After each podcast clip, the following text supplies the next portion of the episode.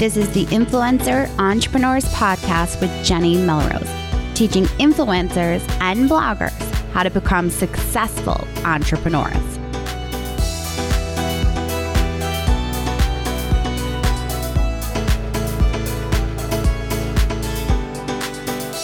This is episode 101 of the Influencer Entrepreneurs Podcast with Jenny Melrose. Today, we're going to take a deep dive into influencer media kits, what you should include, why you actually need one. But before we do that, I wanted to let you know that this week's podcast episode is sponsored by my masterminds. I am actually opening up applications for my 2019 mastermind, and I'm going to be running two separate groups. This way, I can meet you at your needs. If you are looking to find the accountability and the strategies that are going to be able to move you forward for 2019, then you're going to want to apply. My Builder and Scaler mastermind groups all include a group of six women where they come together to be able to share the struggles and the strategies that are working in order to move their businesses forward. Two women per call, hop on the hot seat, and ask questions specific to their business, and then get feedback from within that group of women in order to move their businesses forward. Now, the groups are made of bloggers from all different niches. So it's great because you're not just stuck in one specific niche doing exactly what all the food bloggers do or doing exactly what all the DIY home decor bloggers do. You get an opportunity to really see different strategies that are working in different niches. So if you're looking to get out of the plateau for 2019 and really move your business forward, then I would highly recommend hopping over to the show notes and be sure to apply for the 2019 mastermind. All right, guys, let's dive in to influencer media kits. Good morning, guys. It is Tuesday at 11 a.m. Eastern. I am live on the Jenny Melrose's Facebook page as well as Instagram Live. So, luckily, last week when I did the podcast episode, I actually recorded not only to Facebook, but also to Instagram. And I was completely fortunate that I did so because the one on Facebook decided not to work. I don't know about you guys, but Facebook has been giving me a ton of trouble in like the last week. I think they're going through a ton of different updates. So today I am live on both answering questions, and we're going to be diving into the influencer media kit, what it should consist of, why you need one, and I'm going to be answering all the questions that you have because in order to work with brands, you absolutely need to have an influencer media kit. So we're going to dive into the why and the how. But before we do, I want to make sure that you guys are aware that right now I am accepting applications for my masterminds for 2019. I'm going to be running two different programs, a builder and a scaler mastermind. And with both of those programs, you will have access to hot seats. And I know hot seats sound scary, but I promise they're really, really not. All hot seated is you come to a group with a specific challenge or question that you have in your business so that you can get feedback from other women in different niches and get all of your questions answered. I'm going to have two different programs to meet you at your needs, both a builder and a scaler, so that you can make sure that you're hitting your goals for 2019. All right, so let's start to really talk about what goes into an influencer media kit. So, in order to get started with this, you really have to understand the why behind having one. The very most important thing to understand is that it presents yourself as a professional influencer. It is not that you are just doing this for a hobby. You are not just schmoozing, playing along on Instagram and randomly have an Instagram account that's not even a business account, or that you have a, you don't even have a Facebook page. You are a professional influencer and you are looking to get paid for that influence that you have. So with your influencer media kit, you want to make sure that it represents you professionally. What are the fonts that you use? What are the pictures that you use? You're going to hear me talk about the specific components of an, a media kit, but everything should be professionally represented. You want to make sure that you have a font that people can read that is can be associated with your brand and also pictures headshots. Guys i know that doing professional photography um, for yourself for your sites is awesome and great. You need to do it for yourself as far as your headshot. You need to have it professionally done headshot by another photographer because it is going to show the right side of you. It's going to show that you are professional and it's going to be part of your brand. So definitely make sure that you are doing those professional headshots for your influencer media kit. All right. Uh, one of the questions that I always seem to get asked is when do I need an influencer media kit, right? A lot of people, uh, bloggers in particular, and influencers that head off to conferences will say to me, Well, should I bring my media kit? And my answer is no. When you're reaching out to brands at a conference that you're attending, they're not going to hold on to that media kit. They're not going to fly all the way home and save your media kit to hand it over to someone else that they to the people that are part of their company. So, with that influencer media kit, you have to understand that bringing it to conference isn't necessary. When you head to a conference, the thing that you need are business cards so that when you make connections with other bloggers that could possibly become part of your tribe or become accountability partners with, you have the opportunity to use it that way.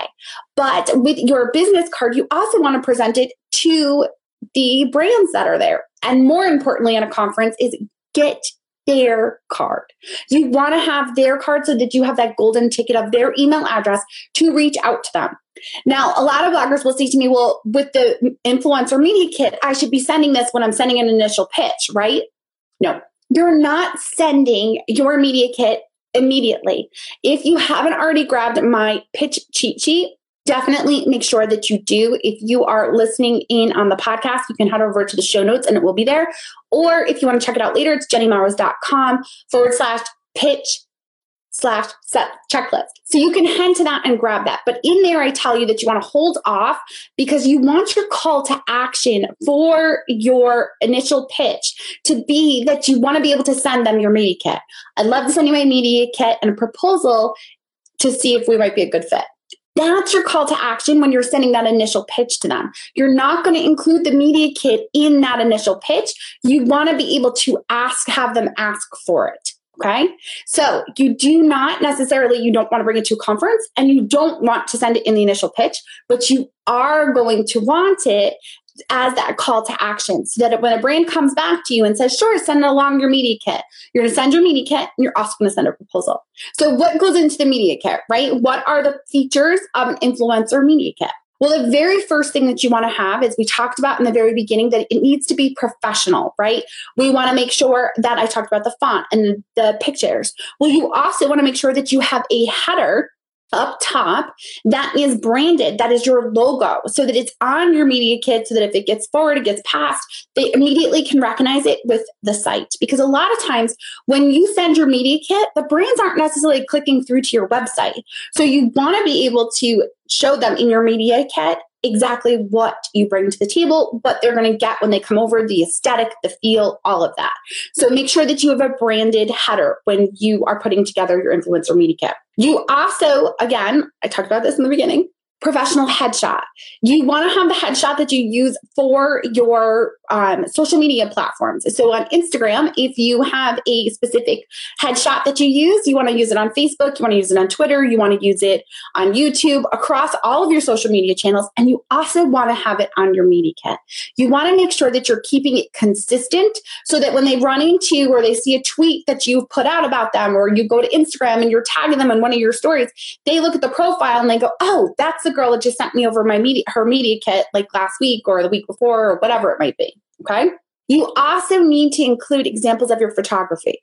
Now, you can place these in different kind of like white space so that you can show this is a especially important for food bloggers. You guys are known for having beautiful photography. They are hiring you because of your photography.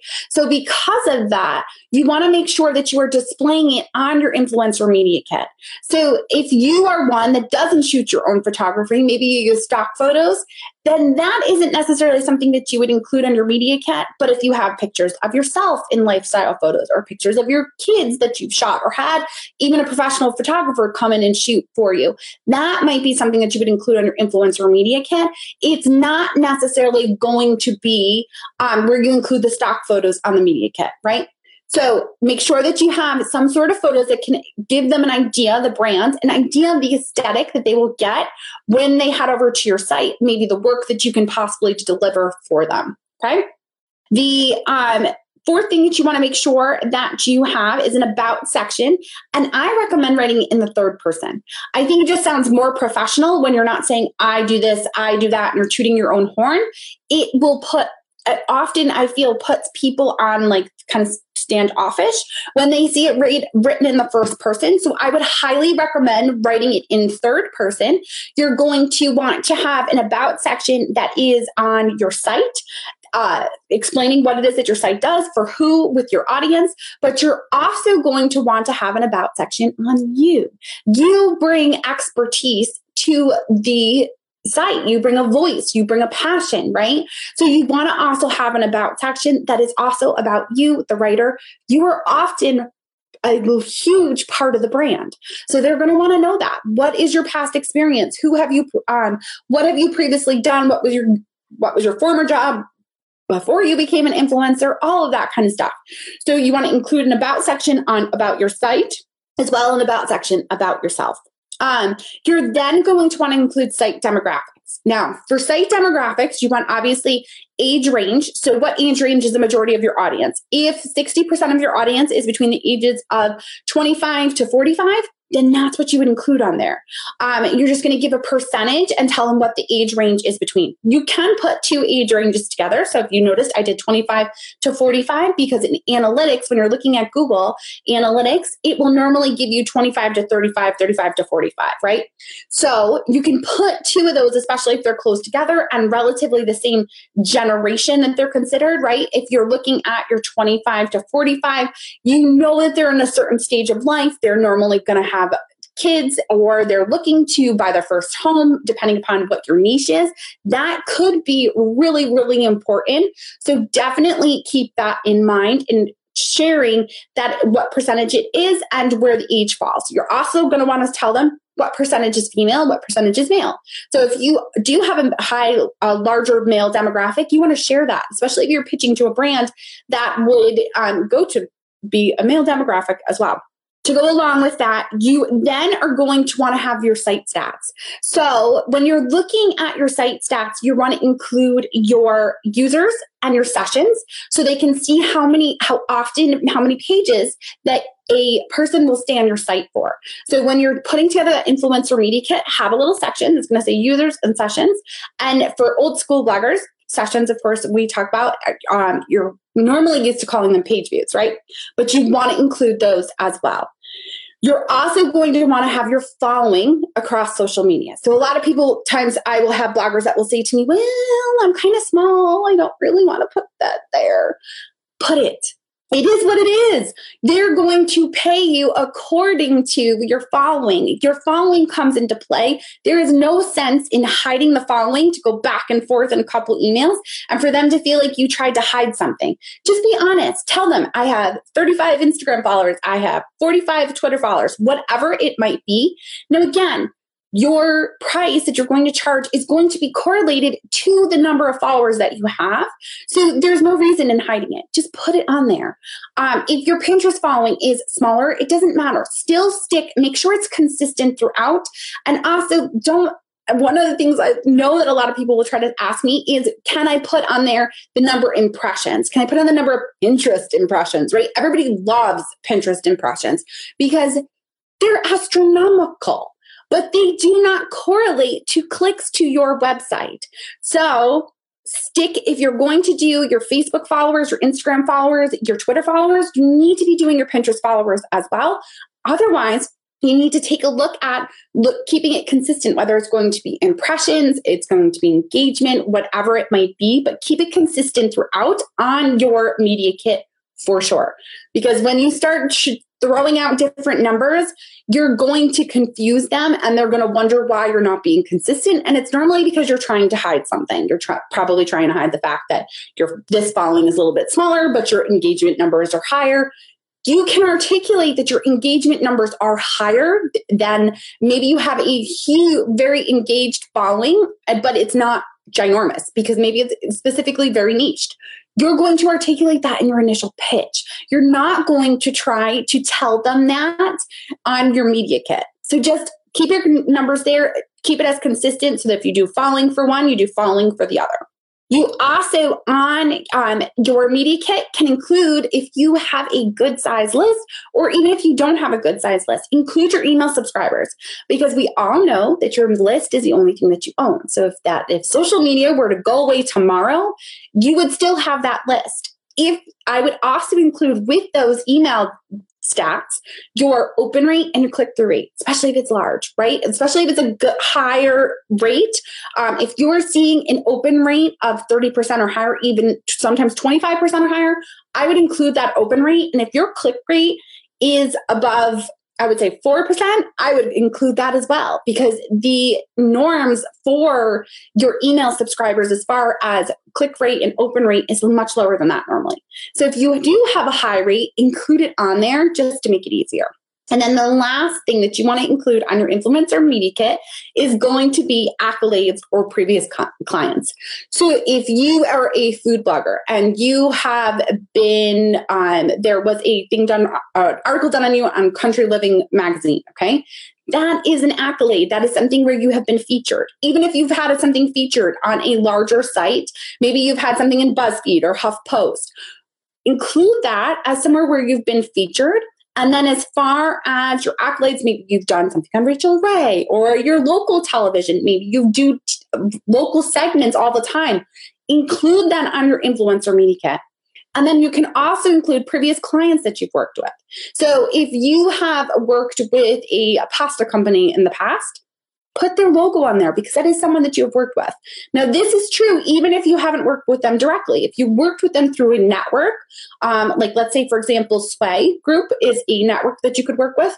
If you worked with Minute Maid through Sway Group, that's still a brand that you worked with. It might not have, there might have been a middleman in between, but it's still a company that you're representing and that you believe in, that you have authentically written content about, because that's what sponsored content is all about, right? All right you guys, I appreciate you guys so much.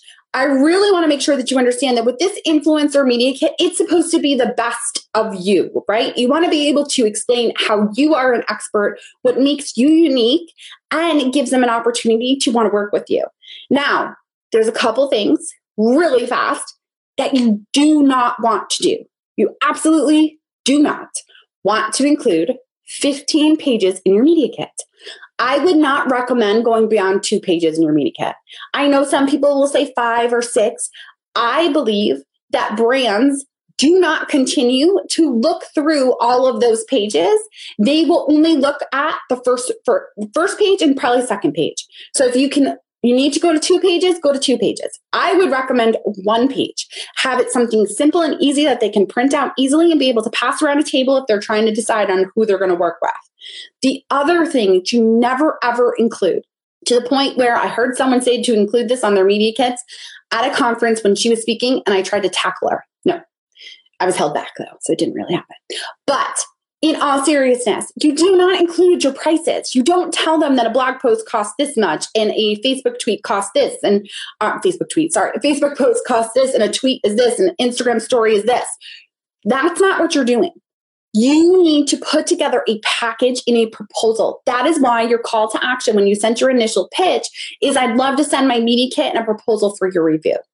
That's what you're looking to do. That's it. You're not looking to tell them, I'm going to charge this for a Facebook post or I'm going to charge this for a blog post. Because you guys, as much as I would love to tell you that every brand is going to pay you what you're worth, they're not. And it's not their job to pay you what you're worth. It's their job to get you for the least amount of money as possible. So you come to them with a price, they're going to automatically cut you in half. So if you've already said I charge five hundred dollars for a blog post, um, hundred dollars for a Facebook post, and twenty bucks for a tweet, they're going to do the math right there, and then they're going to cut you in half and say, okay, we've got a budget of three hundred dollars. How does that work? And now you've already said, well, um, and you've told them your prices. So that is why you put together a package proposal, which gives them one price one price, only one price. And that price is going to be a package price that's going to include a blog post and then all of the social shares. And then your out of the box idea that I teach inside my course, Pitch Perfect Pro. Because I believe that if you want to get what your value is, you need to put together a package that shows and delivers more than what they're used to. That way, when you give the package price of, say, $1,500 and they come back and they say to you, yeah, we can't really do 15. We can do, um, we can do 1200. Well, you can say, okay, well, that's fine, but I'm taking this, which in your mind, let's say is worth $500. I'm taking this out of my package. So now you're getting what you're worth and even more, right? So always remember that when you're doing that initial pitch that you're putting this together with the purpose of sending over an influencer media kit, the purpose of it is to have a call to action where you're saying, I'd love to send over a media kit and proposal for your review. Don't ever include your prices on your media kit. The only people that can get away with sending their prices on a media kit are people that have huge, ginormous following. And unless you're looking at over a hundred thousand on Instagram and a million page views, it doesn't make sense to try to do that. Put it in a package. Even my bloggers that I've been working with that see over a million page views that have over a hundred thousand Instagram followers, they will get a better price when they put together a package deal. So think about that proposal, think about what that should look like, and make sure that when you put together your influencer media kit, it is professionally done. Now, if you're wondering, well, oh, I'm not good at the graphics. I hate putting together this kind of stuff. That's totally me, you guys. I struggled to put together a media kit because I'm not good with PDFs. I can write a blog post, I can take the pictures, but when it comes to putting into a PDF, I totally struggled. So, what I have done is I have actually put together a training video as well as given you eight editable Media Kit PDFs that you can actually go in and you just pop in your information and you're able to grab it. If you're watching the live broadcast right now on Facebook, you can actually, it's up in the description. You can click right through and then it'll take you to it. So you're getting eight editable PDFs that you can put in all your information, plus the training video that's going to walk you through all of it, the tech side of it, as well as the components that need to be in there for only $49.